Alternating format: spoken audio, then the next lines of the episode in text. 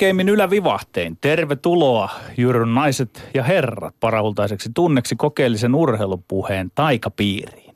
Kirjoitin tätä ohjelmamme alkujuontoa alkuviikosta Pariisissa, jossa olin hänen kanssaan, joka aina aamuisin vetää elämänkelloni vieterin. Olen nyt aikeessa lukea nämä muistimerkitsemäni Pariisin kevään innoittamat melkopuoleiset säkeeni. Olimme Pariisissa toki monista eri syistä, mutta vähäpätöisin ei ollut se, että oli lähdettävä hieman kauemmaksi, että näkee paremmin lähelle. Eri syistä me siellä olimme, mutta vähäpätöisin todellakaan ei ollut se, että on nähtävä sen jälkeen, on helpompi nähdä sen jälkeen urheiluasiat se seikka, että olin parissa vasta viikko päättyneen Lätkän MM-kisojen jälkeen on osa kokeellisen urheilupuheen strategiaa, jossa vuorostaan oli tarpeen katsella kyseisiä kisoja kotoa Suomesta hieman etämältä suhteellisuuden tajun säilyttäen toisin kuin mm-hmm. niin moni muu jääkiekkotoimittaja. Sen voin kertoa, että päättyneet MM-kisat eivät millään lailla siellä enää katukuvassa näkyneet. No, mä palaan vielä kohta Pariisiin, mutta tähän väliin toivotan tervetulleeksi arvovieraamme futisveskari Antti Niemen. Tervetuloa. Kiitos entinen futisveskari. No niin, näin. hyvä tarkennus. No juuri nyt NHLn finaalisarjassa toisella veskarilla Pekka Rinteellä on kovat ajat. Koppi ei ole oikein tarttunut toivotulla tavalla. Oliko sinulla Antti Niemi jalkapallourallasi joitakin vastaavia kovia paikkoja ja miten sellaista selvitään, tullaan ulos? Ja, siis joo, totta kai oli, oli niin kuin kovia paikkoja, oli semmoisia jaksoja, ihan puhutaan viikoista, joskus kuukausista, että peli ei kulkenut, eikä siihen mitään silleen niin kuin sen kummempaa syytä ole, että tota, ää, ne on niin pienistä asioista kiinni. Aina kun puhutaan joukkueurheilusta, niin siihen vaikuttaa niin, no sä tiedät, että siihen vaikuttaa niin moni asia, että se ei aina ole siitä, siitä niin kuin pelkästään maalivahdista kiinni, että ei Pekka Rinne varmasti ole yhtään sen huonompi maalivahti, kun se oli viikko sitten, eikä yhtään sen parempi, että klassisesti, jos sanotaan, että kiekot on vähän pomppinut väärin, niin, niin tota, mutta kyllä mä uskon, että vielä tullaan tuolta. No niin, kiitos Antti Niemi tuosta. Tulemme takaisin sinuun tuota pikaa. Nyt palaan hetkeksi noihin Ranskan muistiinpanoihin, joiden ylitsepääsemättömissä kohdissa Tommi Lindgren, Ranskan ylioppilaskokeen mestari, kirjoittaa hieman auttaneen minua. Sopiiko? Oui, oui. jatkan Pariisin muistiinpanoini parissa nyt. Kuulija voi orientoitua ja ottaa minut silmiensä tutkaamiin sinne Ranskaan. Ajatella vaikka vierailuamme Louvreen. Louvre. Mm-hmm piipahdustamme Versailesin linnaan. Joo, Versailles.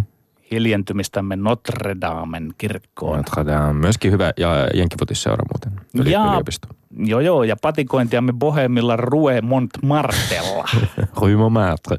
No niin, kiitos joo. avusta, Tommi Helsinkiläinen. Niin, tähystin Ranskasta suomalaiseen urheiluelämään. Nyt seuraa varsinainen epistola. Yksi. Minulla on joitakin hedelmällisiä eroavia kantoja urheilujournalismista Yle Urheilun nokan Panu Pokkisen kanssa. Vaikkakin toki paljosta olen hänen kanssaan samaa mieltä. Mutta erään asian Pokkinen näki ennen meitä muita. Urheilujournalismia voi todellakin tuottaa robotilla, joka korvaa ihmisen ja siis toimittajan. Nimittäin oikeastaan kaiken, mitä tähän asti on kirjoitettu NHLn finaalisarjasta, olisi voinut aivan hyvin tuottaa robotilla. Pisteet siis Pokkiselle. Minä en siellä Ranskassa niitä NHLn kahta ensimmäistä finaalipeliä nähnyt. Olin netin varassa, kun lueskelin niitä tekstejä. Ne oli aivan kuin robotin tuottamia. Toki nyt on katsonut jälkikäteen ne matsit. Toinen asia, joka kiinnitti sieltä kaukaa paristasti huomiota, on se, että pian lopettavan valon ja erittäinkin olympiakomitean johdon uskottavuus on mennyt.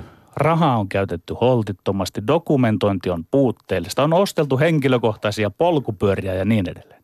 Lisäksi luotto on mennyt ihan jokaisen aikanaan humussa työskennelleeseen urheiluvaikuttajan.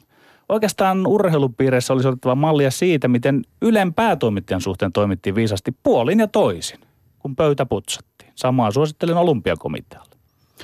Kolmas asia, jonka näin kirkkaasti sieltä Pariisin vinkkelistä on komea asia. Me emme tee tätä ohjelmamme pelkästään NS-urheiluväelle. Kuuliossamme on nykyään Atso Almilaa, Jussi Lähdettä, Petteri Summasta, Ilkka Vainiota, Jan Erolaa, Herra Ylppöä, Ilkka Heiskasta. Koko Steven Seagals yhtye, vain muutamia no, mainita. Ainakin osa bändistä, en ole ihan varma koko, koko No niin, yhtä kaikki. Emme ole vain urheiluväen varassa. Mutta näin siis Pariisissa, josta nuo kaukaa viisaat ajatukseni ja terveiseni. Mutta nyt ollaan Helsingissä ja niin muodoin me olemme Lindgren ja Sihvonen. Hän on todellakin, minä voin taata, hän on täällä, hän on täällä tänään, hän on Helsingissä, hän ei ole enää Pariisissa. Petteri Sihvonen. Tänään on aika tullut koputtamaan minua olkapäälle ja sanomaan, sinun täytyy aikuistua, huomenna olet aikuinen, riisu shortsisi ja kenkäsi, koska nyt olet mies. Et voi enää nauttia nurmen tuoksusta, et auringonsäteestä kasvoillasi, kun etenet kohti vastustajan maalia, et suonissasi sykkivästä adrenaliinista, et juhlimisen riemusta.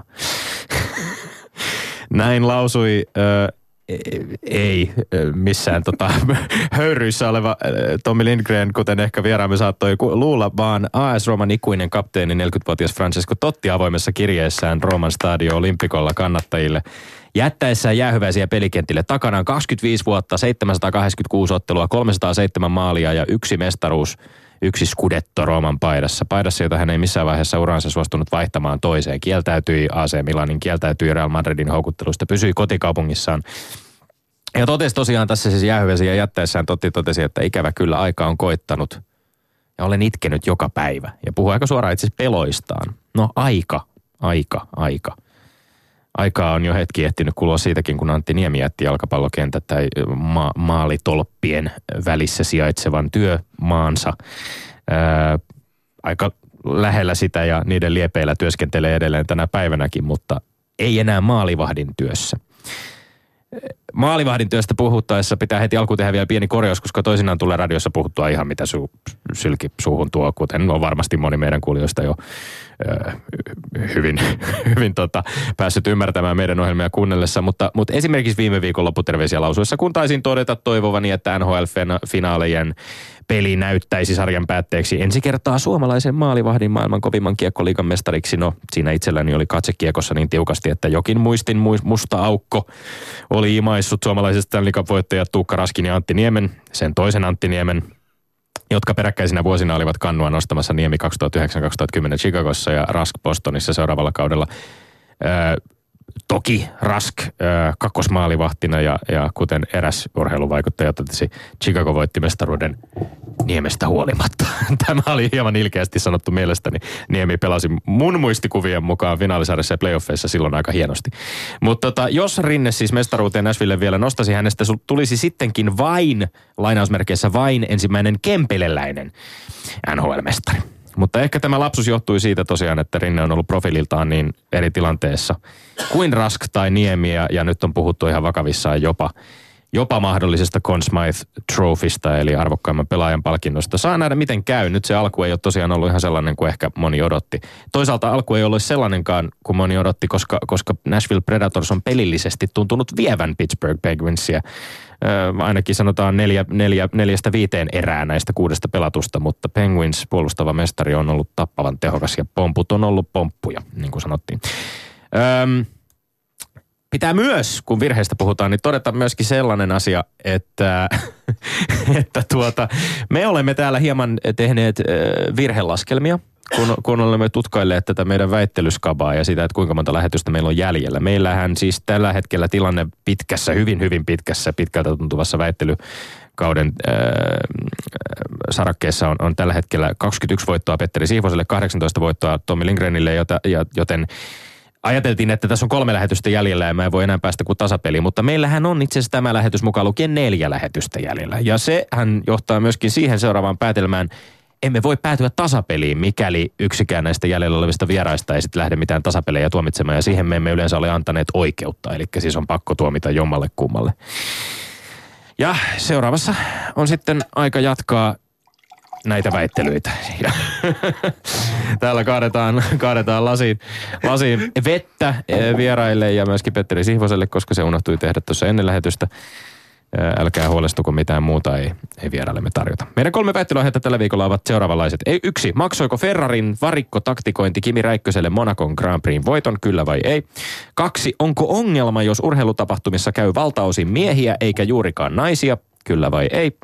Ja kolme, urheilusanomat on jatkossa urheilulehti. Onko nimivalinta hyvä? Kyllä vai ei? Kolme väittelyä, me käydään ne yksitellen läpi. Jokaiselle väittelylle on aikaa 180 sekuntia, eli kolmessa minuutissa paketoidaan homma ja siirrytään eteenpäin seuraavaan väittelyyn. Ja sitten kun tämä noin yhdeksän, ehkä kymmenen minuuttia taukoinen on kulunut, niin heitämme pallon Antti Niemelle, joka saa toimia tämän päivän tuomarina. Petteri Sivonen, oletko valmis? Ehdottomasti. Oletko valmis sitä huolimatta, että minä itse asiassa voin vielä voittaa kokonaiskilpailun? Älä nyt yritä psyykata siinä. se, se mahdollisuus nimittäin avautui meille tänään, kun laskimme lähetyksiä. Hyvä, mennään siis. Ensimmäinen väittely. Maksoiko Ferrarin varikkotaktikointi Kimi Räikköselle Monacon Grand Prixin voiton, kyllä vai ei? Kyllä, sillä nythän spekuloidaan kansainvälisiä medioita myöten, että Räikkönen olisi pullautettu kakkoskuskin asemaan, koska Ferrari ei voi ajaa kaksilla rattailla määränsä enempää, jos ja kun talli meinaa napata maailmanmestaruuden omalle kuljettajalle. Vaikka mä en kovin paljon formuloita seuraa, mullahan ei ole televisiota, niin lapsuudeni idolini Keijo Roosbergin hengessä ihan sapettaa suomalaisen Räikkösen kohtalo. Se on niin kuin Salon Mika kuulemma oli sanonut Iltalehden päiväranta, se, päivärinta sensuroimaton ohjelmassa, että Ferrari Vettel ajaa vain ja ainoastaan maailmanmestaruudesta Hamiltonia vastaan. Salohan on itsekin ajanut Ferrarilla tietää nuo italialaistallin taktiset metkut. Räikkönen kävi kuumana kuin hellan koukku kisan jälkeen. Väyrysen Paavoa lainatakseni, kyllä siellä Ferrarilla nyt taidetaan harrastaa pelin politiikkaa. Ei tietenkään maksanut. Kimi Räikköselle maksoi Monacon Grand Prixin voiton kaksi asiaa. Yksi, tallikaveri Sebastian Vettel ajoi häntä lujempaa. Vettelin paras kierrosaika Monakossa oli melkein 30 Räikköstä kovempi. Lisäksi Vettel onnistui Räikkösen edelle varikolta niukasti kiilattuaan kasvattamaan johtoaan toisin kuin Kimi aiemmin. Ja sitten vielä toinen aivan yhtä ilmiselvä syy, eli, eli kakkonen. Kimi Räikkönen on kauden tulosten perusteella Ferrarin päivänselvä kakkoskuski. Eihän tässä ole mitään epäselvää. Hän on itsensä, itse itsensä tähän asemaan myöskin ajanut. Ja suomalaisten on ihan turha ruikutella, että Räikkönen kärsi vääryyttä. Räikkönen hävisi, koska Vettel oli sekä Monakossa että on ollut koko alkukauden aikana häntä parempi. Hei, kisäli Lindgren. No. Jos nyt jos mennään lähemmäksi sitä itse asiaa, tuota mitä Yle meiltä kysyy, niin kyllähän nimenomaan Ferrarin varikkotaktikointi saatto maksaa Räikkösen voito. Mä perehdyn siihen asiaan. Räikkönen kutsuttiin ilmeisesti hieman liian aikaisin varikolle. Mm, kyllä, olet ihan oikein perehtynyt. Niin, no niin, eli, eli, eli silloin se tarkoittaa sitä, että se varikkotaktiikka saattoi maksaa, luultavasti maksoi sen Musta voiton se on aika paksu väittää tietävänsä, että Räikkönen olisi voittanut kilpailun. Yhtä paksu on sun on väittää, että ei olisi. ei, tämähän on spekulointi. Po- niin, Petteri Siivonen, urheilussa tiedetään todeksi vain se, mikä on tapahtunut. Kyllä. Muu on pelkkää vaihtoehtoista faktaa. Kyllä, niin, ja se, siihen mä tämän perustankin, että me nähtiin se, että se ainut mikä me nähtiin, että pikkusen liian aikaisen Räikkönen kutsuttiin varikolle. Si- ja sillä meidän on turha spekuloida, että onko tämä nyt sitten Ferrarilta sitä pelin Me voidaan miettiä urheilun näkemys, me voidaan urheilun näkökulmasta miettiä sitä, että onko urheilemista ylipäänsä se, että on tällaisia tallimääräyksiä. Niitä on kaikilla tallalla. Mercedes aikaisemmin totesi Bahrainin GPssä. Älä bah, ei tämä ole mikään sivuraide. Bahrainin GPssä niin? Bottakselle todettiin ainakin kolme kertaa tällaisen tallimääräyksen sisältävät tunnusmerkit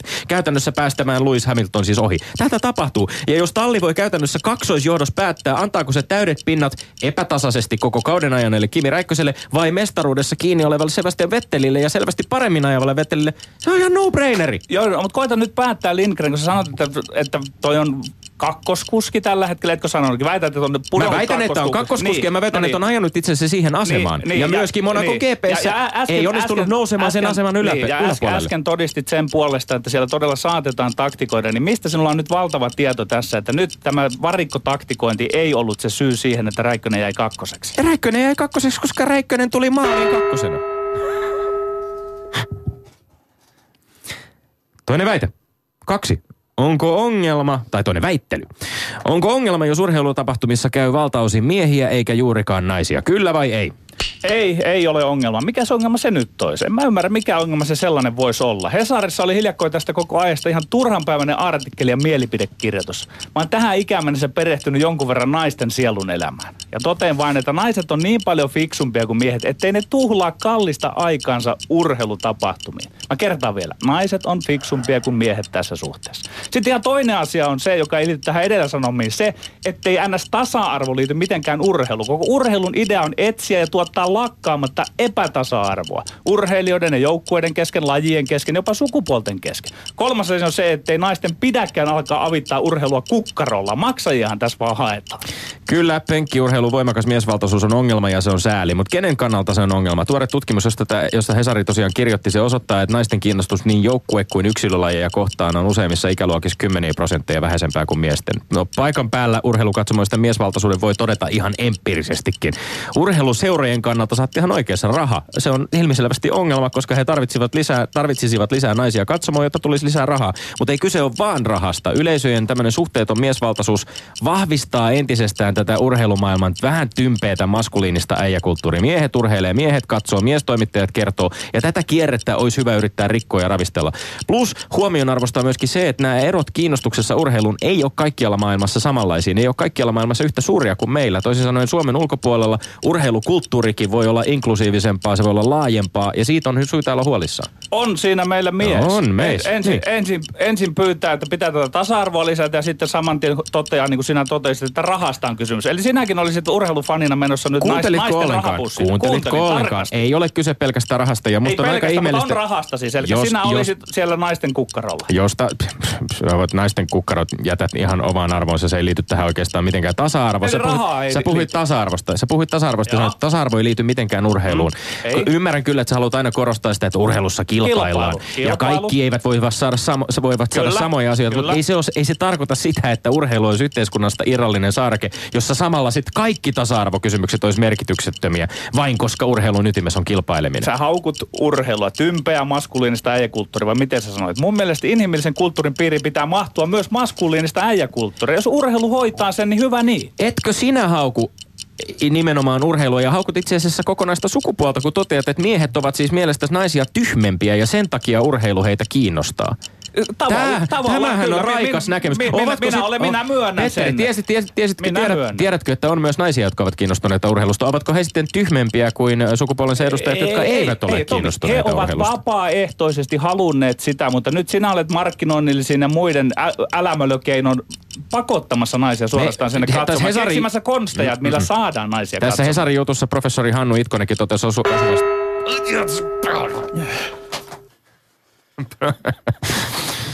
Älä naura. Se kun urheilusosiologin sitaattia yrittää heittää ja kongisoi siinä, siinä, siinä meinaa lähteä mopokäsistä. No Mutta nyt. No nyt, kyllä joo. Viimeinen väittely.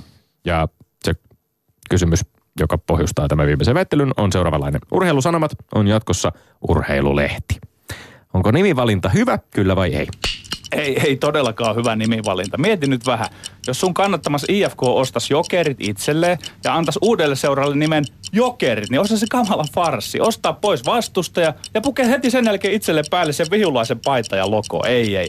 Kuvitellaan se absurdi tilanne, että minä menen syksyllä jäähallin ja tapaan sillä Rantasen ja Nyyholmin. Paiskaan jätkien kanssa kättä ja sanonko mä siinä sitten, että Morovesku ja Tuomas urheilulehden toimittajat. Miten menee? Ei, ei.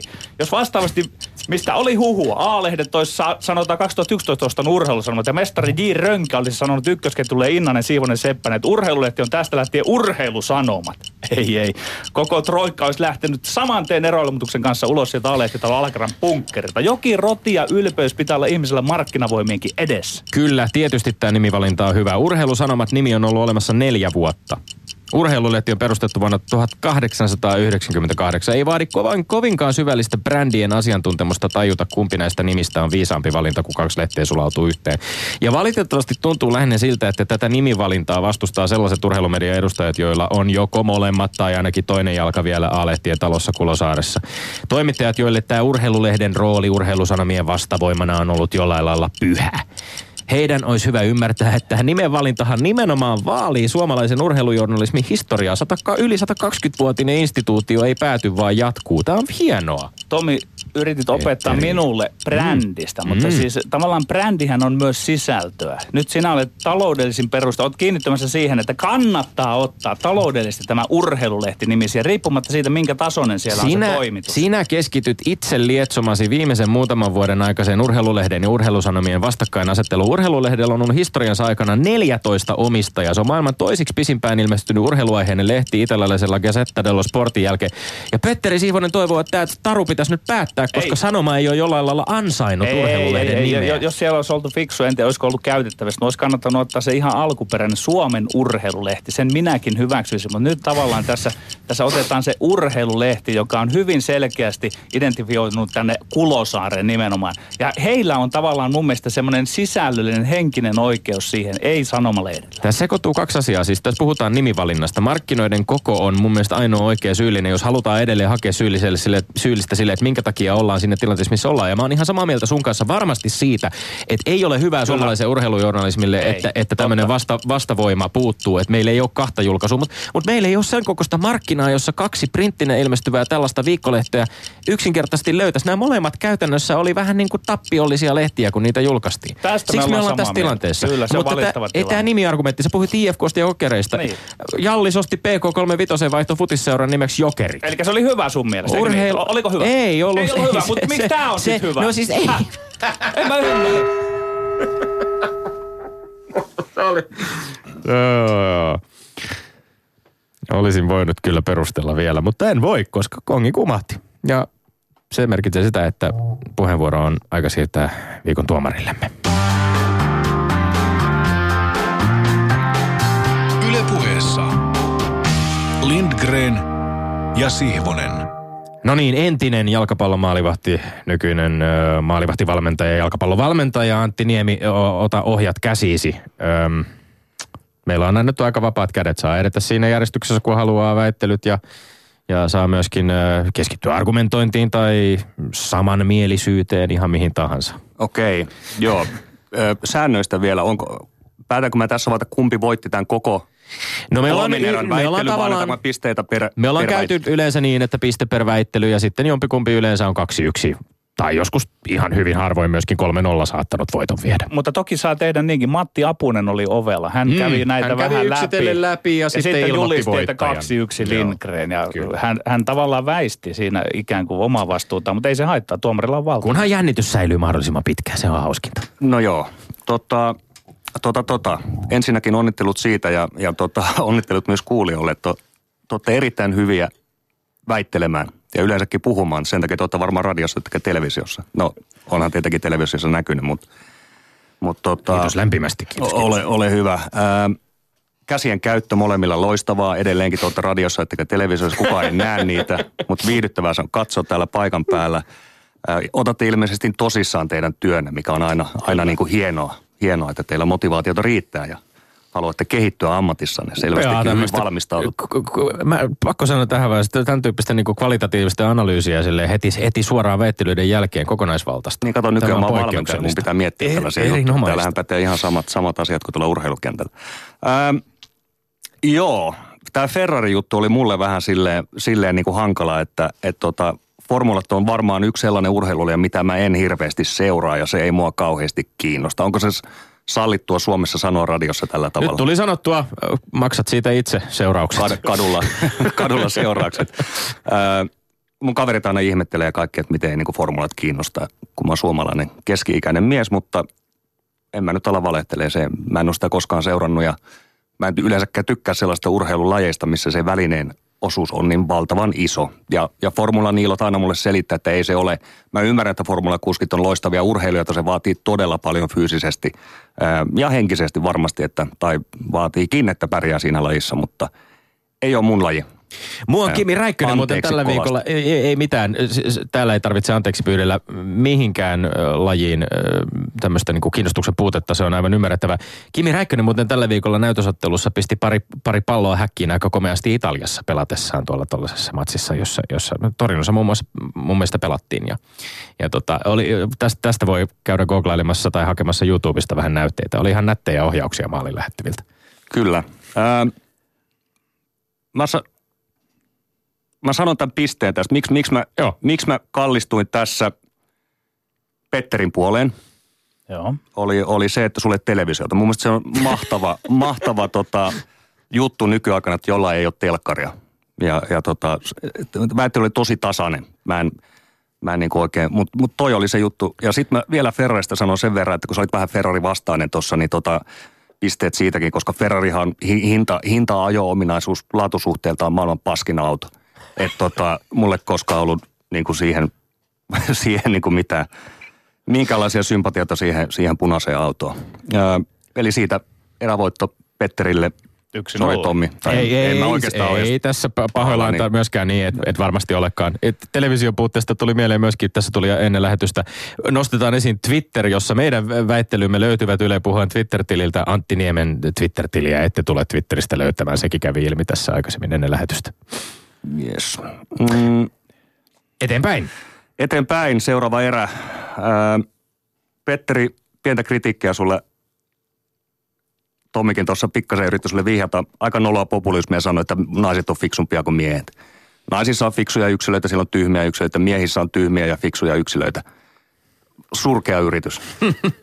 ihan, ihan soinikama niin kuin tällainen. että niin kuin- Riippumatta, että oliko se totta vai ei. niin, mutta tota, näin sä kuitenkin sanot ja siitä tuli, siitä tuli pitkä miinus. Öö, mä en sano, että naiset olisi tyhmempiä tai viisaampia kuin miehet, mutta että on tyhmää väittää, että he nyt olisi niinku se fiksumpi sukupuoli. Meitä on moneen, moneen junaan.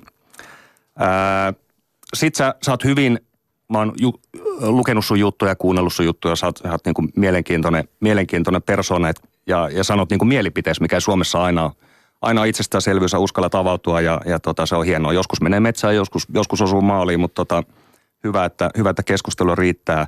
Suomi on täynnä seuroja, muun muassa futisseuroja, joilla ei ole resursseja tähdätä tällaiseen niin kuin huipulle tähtäävän toimintaan.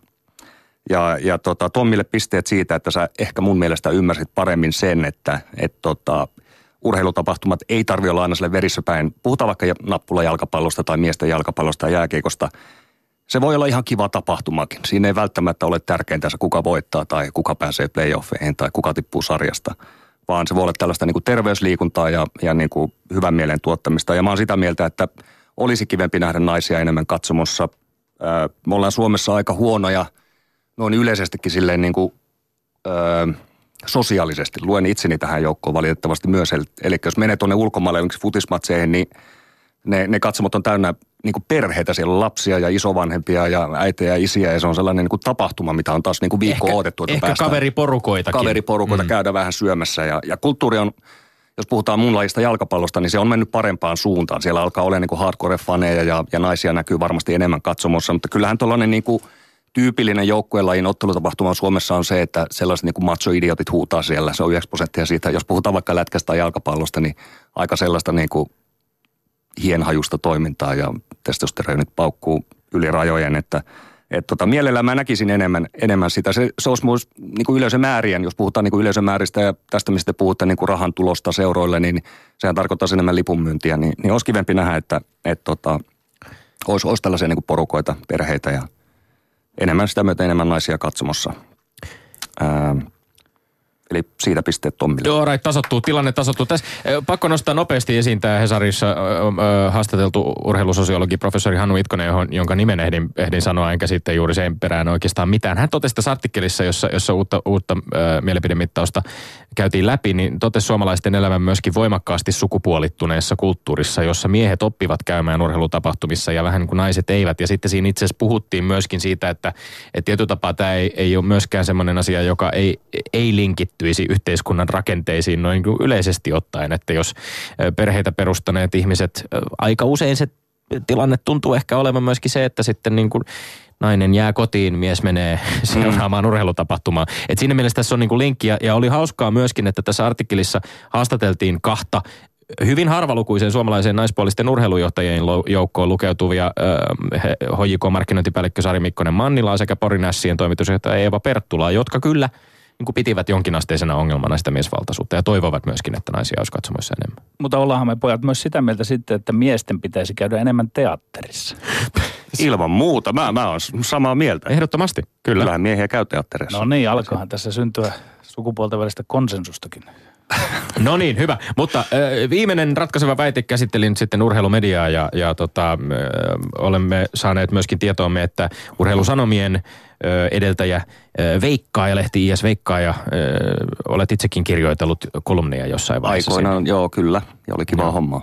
Eli Tykkäsin et, kovasti. tämä noterattakoon semmoisena tietynlaisena jo- jonain, tota, jos nyt jääviyskysymyksistä Niin, puhutaan. ja tänä aamuna tapasin Jussi Lähteen tuolla toisaalla täällä Ylen tiloissa, niin hän kehui Antti Niemen niin näitä kolumneja. Mm-hmm. Okei, kiva kuulla. Joo.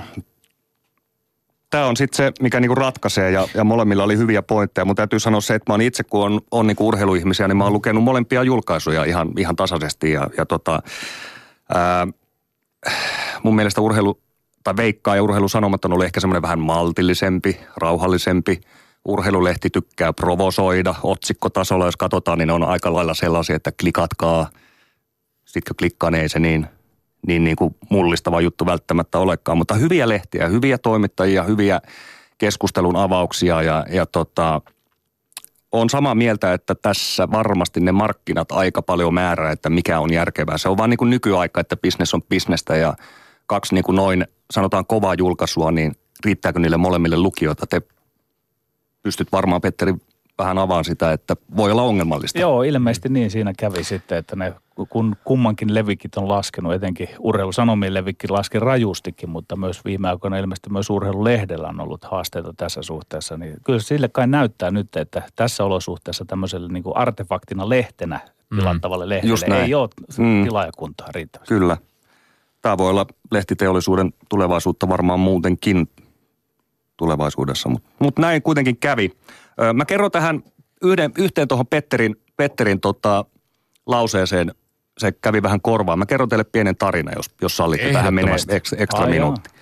Ö, Mä olin Glasgow Rangersissa vuonna 1997-1999. En pari ole pelannut, se ei, se ei liity tähän juttuun, mutta tota, silloin joukkue oli kova ja voitettiin, voitettiin aina niin kuin Skotlannin mestaruus. Sitten meillä oli aika monta italialaistakin pelaajia, ihan koviakin nimiä. Lorenzo Amoruso, Sergio Porrini, tällaisia Rino Gattuso, joka voitti maailman mestaruudenkin jossain vaiheessa sitten urallaan ja oli niin kuin maailmanluokan keskikenttämies.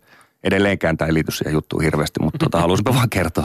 Niin tota, jonkun mestaruusjuhlien jälkeen, tai mestaruusjuhlissa oltiin siellä stadionilla yläkerrassa jossain ravintolatilossa ja siellä oli sitten, kello oli aika paljon ja muutama paikallinen laageri siinä oli saattanut mennä itse kullakin. Ja tota, muistan, mulla on jäänyt verkkokalvoihin se, kun me ollaan lavalla ja fanit on, osa faneista on siellä mukana ja jotain seuran yhteistyöhenkilöitä ja tällaisia. Ja, ja tota, jos tiedätte, niin Rangers äh, Celtic on tällainen niin kuin vastakkaisen, mm-hmm. siinä on vähän tämmöisiä uskontoasioita ja kaikkea mahdollista. Ja ne niin kuin vihaa toisiaan. Ja yksi tällainen Rangersin laulu, mitä fanit laulaa aina tällaista niin kuin, ähm, se on, se on aika rumat sanat siinä mm. tavallaan, jos on Celtic-fani tai, tai katolinen, eli mm. tällainen, että fuck the Pope and the IRA. Hirveätä, Just. niin kuin, Joo. anteeksi Ei tämä, lähdetä mutta niin ne vaan, ei lähdetä kääntelemään, mutta tämmö- tämmöisiä ne siellä laulaa ja Muistan sen aina, kun joukkueen kapteeni italialainen Amoruso lauloi tätä sydämensä kyllyydestä siellä, siellä lavalla. Ja tuli vaan mieleen, että, että tota, jos joku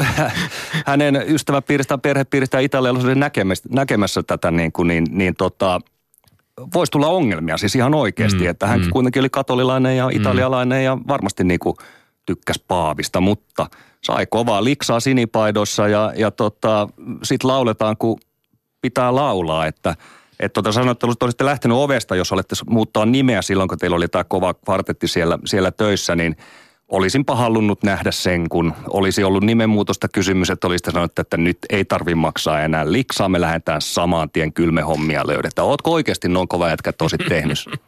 Käsi sydämelle. No tuota, Et sä voi sataprosenttisesti sanoa, että sä olisit sillä ovea, Ehkä sä olisit halunnut vähän miettiä tilannetta, vai? No, no kun mä sieltä, kuitenkin lähdin sitten, niin kyllä mulla Joo. olisi ehkä ollut valmiudet. Siis tuntuisi niin käsittämättömältä, että olisin vetänyt sen vastustajan paidan ja lokon päälle. Että, mutta no en mä nyt mene vannomaan, että olisin lähtenyt, mutta että melkein. Olisin mietityttänyt. Jääkö Olisin, se- olisin, jääkö olisin, se- olisin miettinyt, onko rönkä seonnut, kun hän, että me oltaisiin urheilusanomat sen jälkeen. Huhhuh. No, Joo.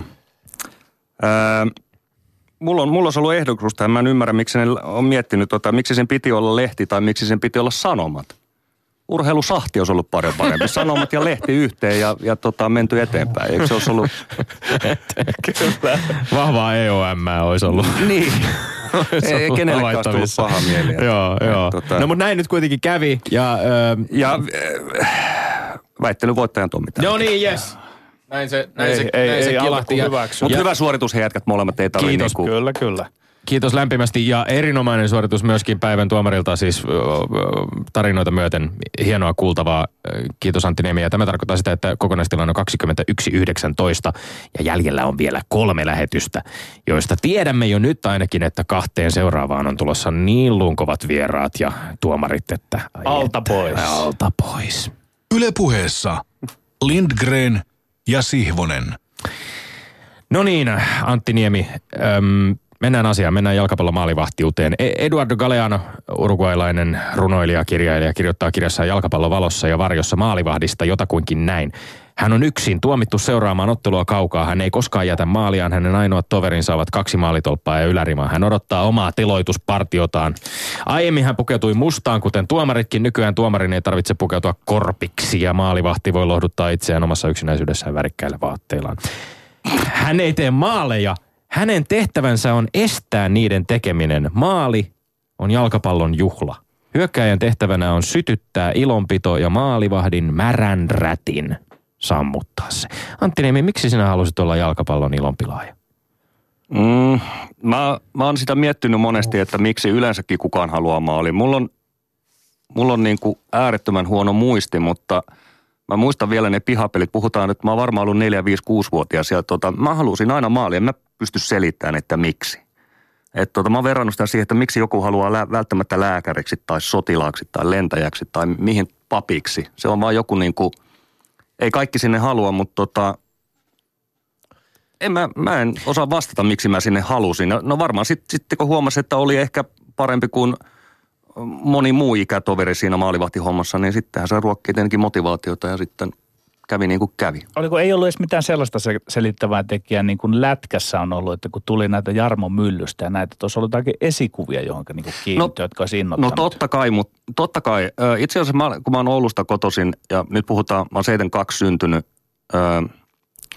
niin, niin tota, silloin kun mä olin ala-asteikäinen, Oulun pallosero oli Suomen paras seura, voitti pari kertaa putkeen mestaruus 79 ja, ja si, siinä vaiheella. Ja pelasi muun muassa Liverpoolia vastaan Oulun raatissa ja, ja heillä oli niinku sellainen maalivahti kuin Jukka Rantanen, sellainen lyhyt, maalivahdiksi lyhyt pieni mies, ö, ö, kapteeni armeessa oli töissä ja tota, sellainen kumiukko. Mä muistan, kun mä katsoin sitä, että miten, miten niin kuin noin verrattuna moniin muihin maalivahteihin, niin miten noin pieni kaveri voi olla noin hyvä. Järkyttävän hyvä pomppu ja rohkea maalivahti, niin se oli ehkä sellainen, kun, kun kuitenkin kotikaupungista läheltä löytyi sellainen, että jotenkin niin kuin tykästy siihen tai että että onpa niin kuin hauskan näköistä tai, tai niin kuin mielenkiintoisen näköistä toimintaa, niin varmaan se yksi. Totta kai ne, ne esikuvat ja sellaiset idolit, niin nehän on tosi tärkeitä lapsille. Mutta se on tosi eri, siis eroavaisuuksia tavallaan, jos näitä niinku yksinkertaistaa jotenkin lähtee purkamaan sitä. Mikä erottaa maalivahdin kenttäpelaajista? Si- Siellä on eri vaatteet päällä, sä saat pelata palloa käsilläsi, mm. hanskat kädessä ja, ja juoksumäärä, juostujen kilometrien määrä jää aika vähäiseksi ottelun aikana. Sanopas paljon keskimäärin peliaikana maalivahti juoksee. No en, tai, en tiedä itse asiassa, siis se on, kiinnosta, se on kiinnostava. No ei arvaa, mä kerron sulle. No jos ne, niin, no... äh, Jos kenttäpelaat keskikenttä vetää sinne 10-15, niin, no, riippuen vähän. Kilometri. Kaksi ja puoli. Se on siinä, mä veikkaan, että no, tai mä mitään veikkaa, mä oon nähnyt tuloksia. Sanotaan neljä kilometriä Oho. puoleen ja toiseen on, on se, mitä maalivahti liikkuu peliaikana. Kato, peli on muuttunut, ei sitä niin kuin meikäläisen tyylillä ei enää pärjäisi. Mähän teen urani siellä maaliviivalla niin kuin kirjaimellisesti. Mutta se huomio myöskin, mikä, ja päästään tähän, pä- päästään tähän maalivahtiuden muuttumiseen ja modernin maalivahdin osaan myöskin, ja miten se, miten se on muuttunut vähän myöhemmin. Mutta, mutta, mutta tämä huomio, joka, joka niin kuin kohdistuu maalivahtiin. Puhuttiin mm. aikaisemmin tästä Pekka Rinteestä, ja siis maalivahdin osahan on, on, on tavallaan, olisit kyse furiksesta tai lätkästä, se on täysin armoton. Häviävä joukkueen veskari on useimmiten se, joka on kaikkein eniten valokeilassa ja mitä enemmän Kyllä. oma joukkue joutuu puolustuskannalle, mitä enemmän vastustaja hallitsee peliä, niin sitä isommaksi nousee sitten maalivahdin rooli.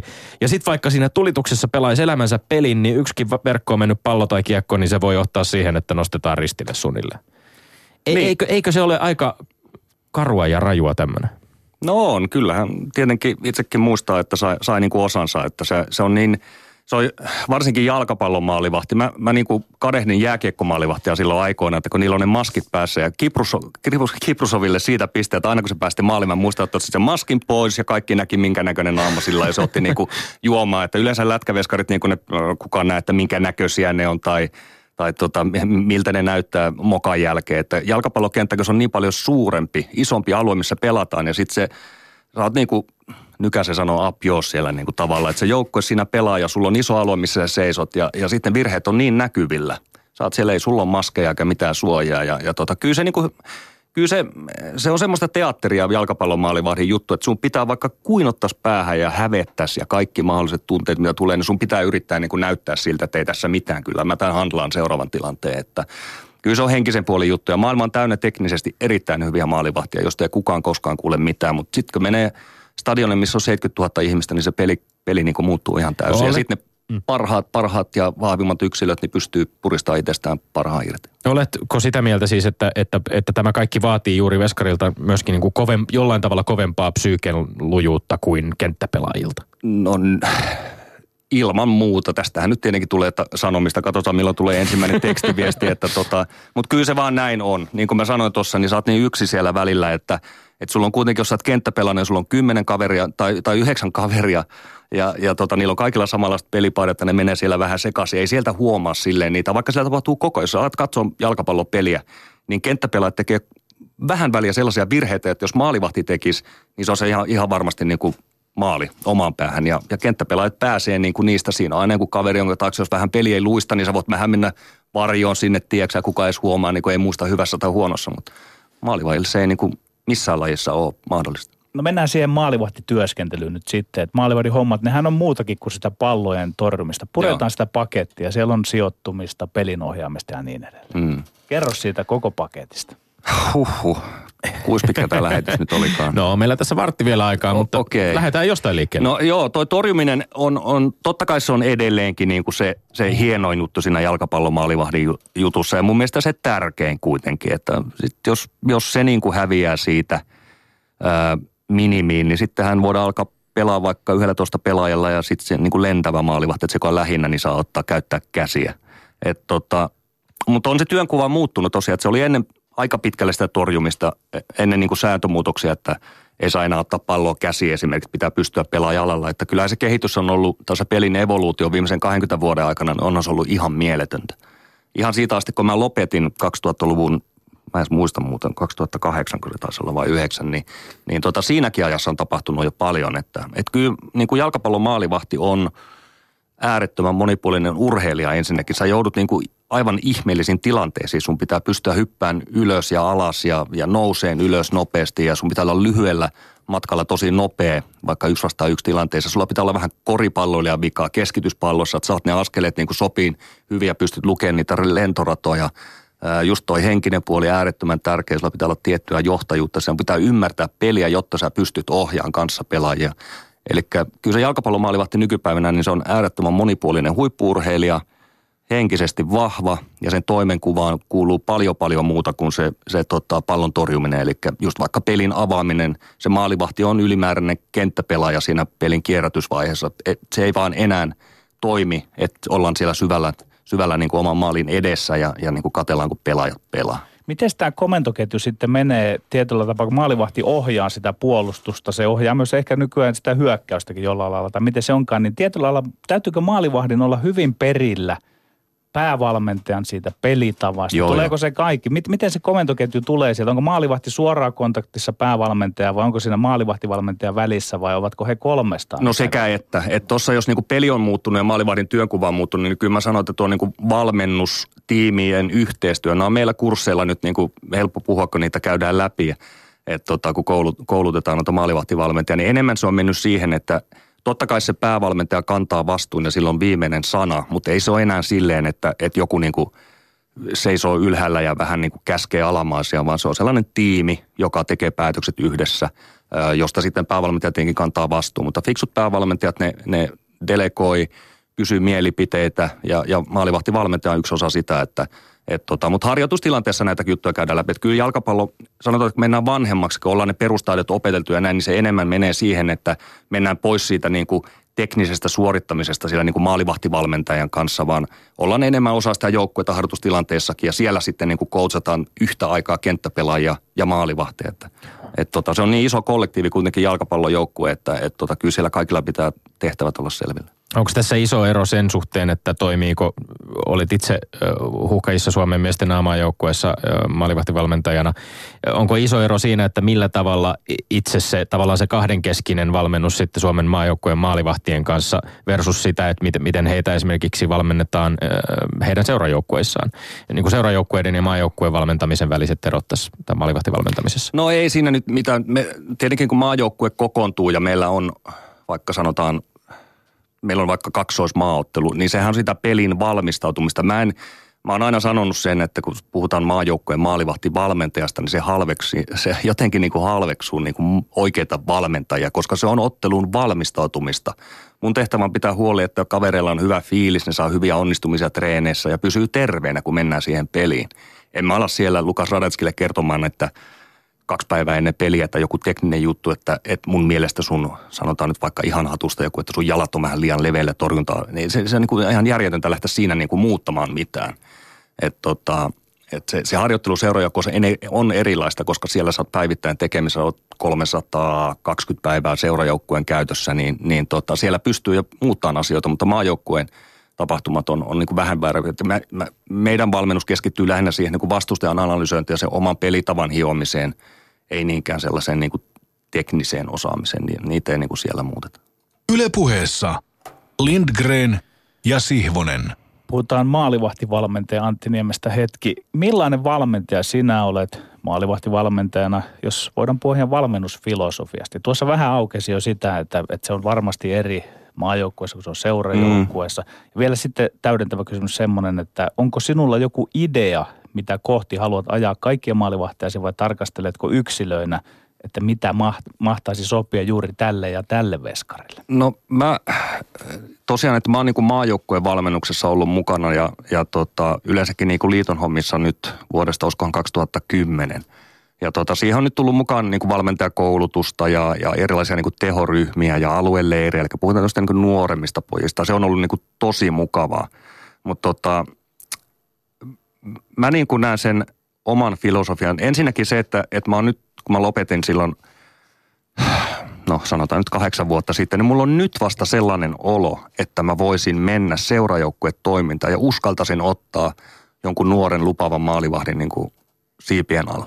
Et se on pitkä prosessi ja se on niin kuin, mun mielestä se on fiksua valmentajana niin kuin, ää, ymmärtää se ja myöntää itselleen, että tämä on sellainen niin kuin päättymätön prosessi ja, ja aina pitää olla niin kuin ajan hermoilla, että, että siihen, on, siihen on mennyt aikaa, että nyt mulle alkaa hahmottua se, että minkälainen – jos mä menisin seurajoukkuetyöhön, niin minkälaisen maalivahdin mä haluaisin kehittää. Nyt se on mulle niin kuin selvä. Että se on just noita samaa juttuja, mitä mä aikaisemmin puhuin, että se on monipuolinen urheilija ja, ja tota, sellaiset niin kuin nykypäivän pelin vaatimukset käytäisiin niin kuin huolella läpi, että mitä siihen niin kuin työnkuvaan kuuluu. Siihen kuuluu se taktinen osaaminen, tekninen osaaminen ja, ja kaikki, mitä siihen, siihen, niin kuin, siihen nykyaikaiseen peliin kuuluu. tota, Mutta mut, se, se on niin kuin vaikea sanoa, vaikea sanoa että et tota, kun mä en tosiaan ole ollut seurajoukkoissa hirveästi töissä ja mä oon aina sanonut, että on niin kuin mä, mä tykkään tästä maajoukkoja, mutta nyt mulla on herännyt sellaisia niin kuin fiiliksiä, että, että jossain vaiheessa mä ilman muuta haluan tehdä niin kuin nuorten maalivahtien kanssa töitä ja toivottavasti niin kuin saada ne oppia. No tässä oli jo puhetta tästä pelin evoluutiosta ja maalivahdin äh, niin kuin roolin muuttumisesta äh, siitä, että miten, miten paljon aktiivisempaa se pelin, pelin osallistuminen, pelin avaaminen tänä päivänä on varmaan fyysiset ominaisuudetkin tietyllä tapaa, jos katsotaan joitain vuosikymmeniä taaksepäin, niin, niin onko niissä isoja eroja itse asiassa? Miten, millaisia fyysisiä ominaisuuksia maalivahdilta vaaditaan? No, millaisia fyysisiä ominaisuuksia? No jos mä sanon, että maalivahdin pitää olla, olla niin kuin kokonaisvaltainen monipuolinen urheilija, niin, niin kaikki urheilijat niin kuin ymmärtää, mitä se tajuu. Että ei, no sanotaan nyt näin, että ei maalivahti esimerkiksi tarvi hirveän isoja lihaksia. Ei sillä tarvitse olla iso hauista, iso treili. Sitten pitää olla sellainen räjähtävä, ketterä, mm. lyhyellä matkalla nopea urheilija, Suomen keskivartalo kunnossa. Mm. Siinä varmaan ne niin kuin tärkeimmät. Niin, tästä nyt yhtenä esimerkkinä voisi olla esimerkki, esimerkiksi Lukas Radetski, mm. Radetski joka ei nyt ole mikään niin kuin maailman Skroden kaveri. No ei, nätisti sanottuna ei ole, mutta että mutta tuossa niin mä vielä palaan tuohon edelliseen, mitä Petteri kysyi tuosta niin omasta filosofiasta, niin, niin usein me valmentajat tehdään se virhe, että kun meillä on oma pelaajatausta, niin me aletaan valmentaa silleen, että miten me ollaan itse pärjätty. Ja mä huomasin sen, että nyt mä mietin omaa toimintaa silleen ihan niin kuin leirityksissä ja, ja tällaisena, minkälaisia harjoitteita mä tein silloin niin kuin heti kun mä olin lopettanut, niin eihän ne nyt välttämättä niin kuin maailman laadukkainta toimintaa ollut. Että nyt on niin kuin avautunut se, että se oma pelaajaura on ohi, maalivahteja, jos puhutaan vaikka lukesta, niin tota, on, on fyysisesti ja henkisesti, ne on niin erilaisia. Monella tavalla voi päästä huipulle, ihan missä tahansa lajista. Joku voi olla vahva ja lihaksikas ja, ja tota, päästä huipulle. Joku voi olla vähän hoikempi ja niin, niin kuin ei mulla ei mulla ole niin kuin antaa, että tehdään näin, niin tulee loistava kansainvälisen luokan maalivahti. Monilla, monilla ominaisuuksilla, monenlaisilla ominaisuuksilla voi päästä huipulle. Ehkä se kysymys, mihin olin itse asiassa menossa, oli se, että pelin evoluutiosta siitä, että jos maalivahdin rooli on muuttunut siihen, mitä se tänä päivänä on.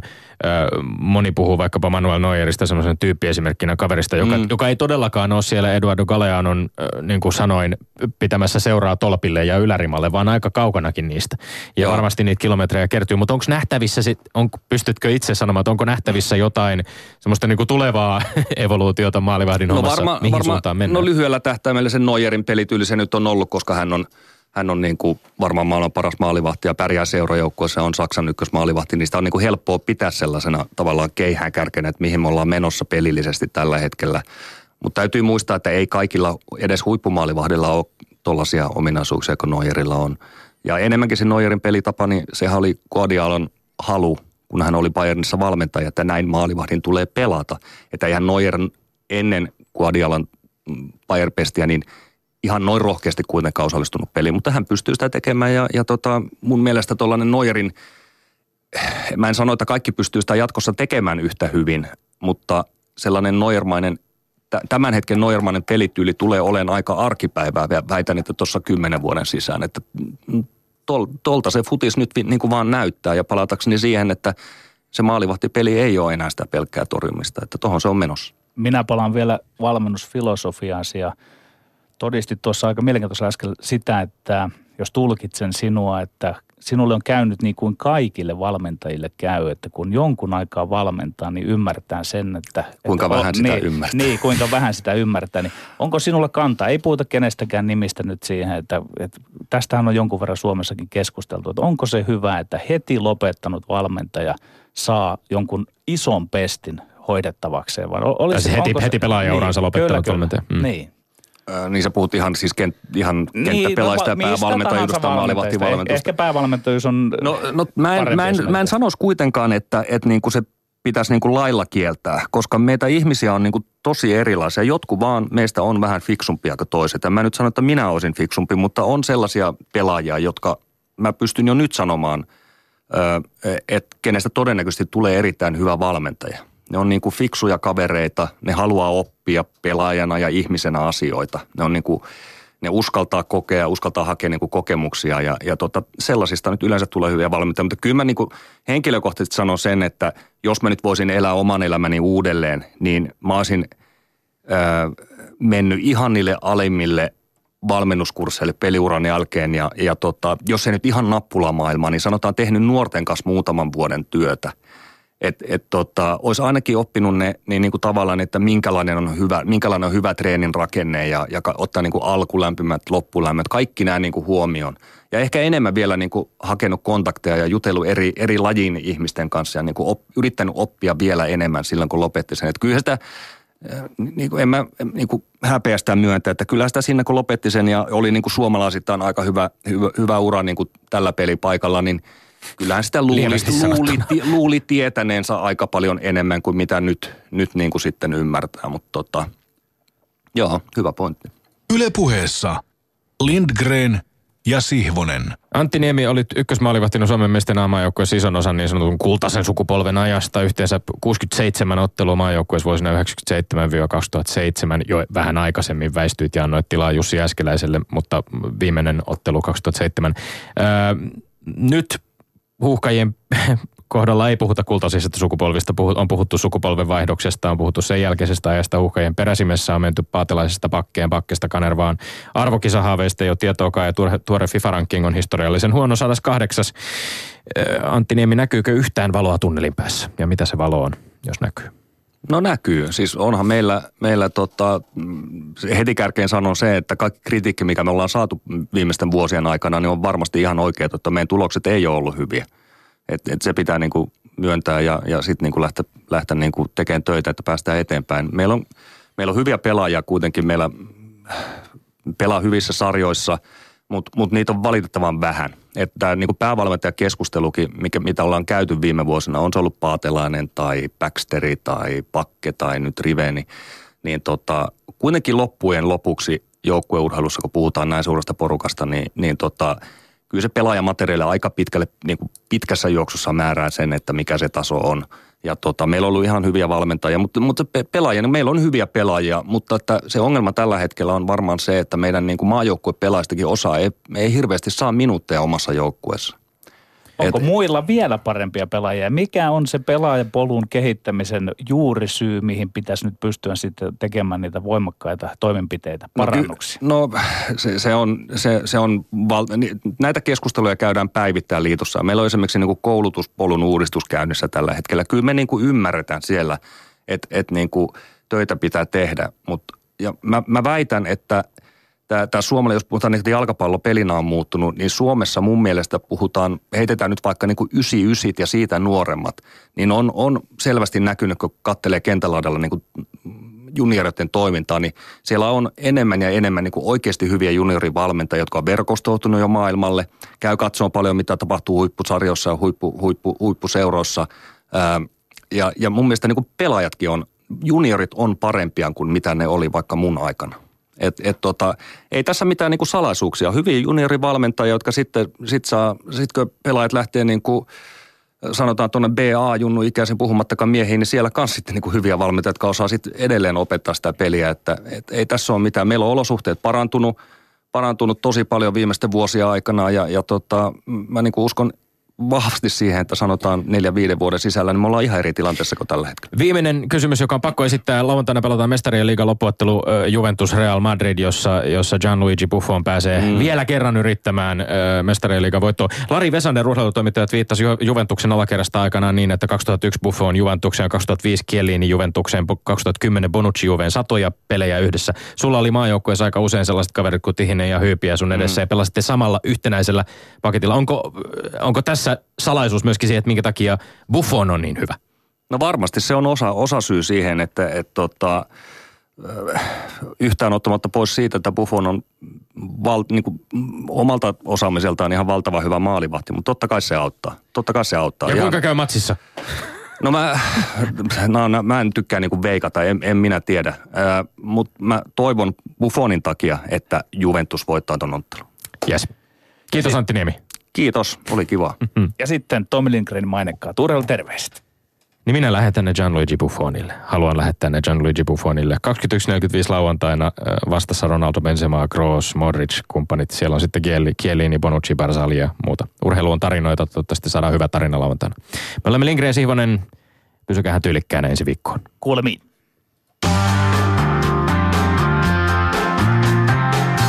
Yle puheessa Lindgren ja Sihvonen.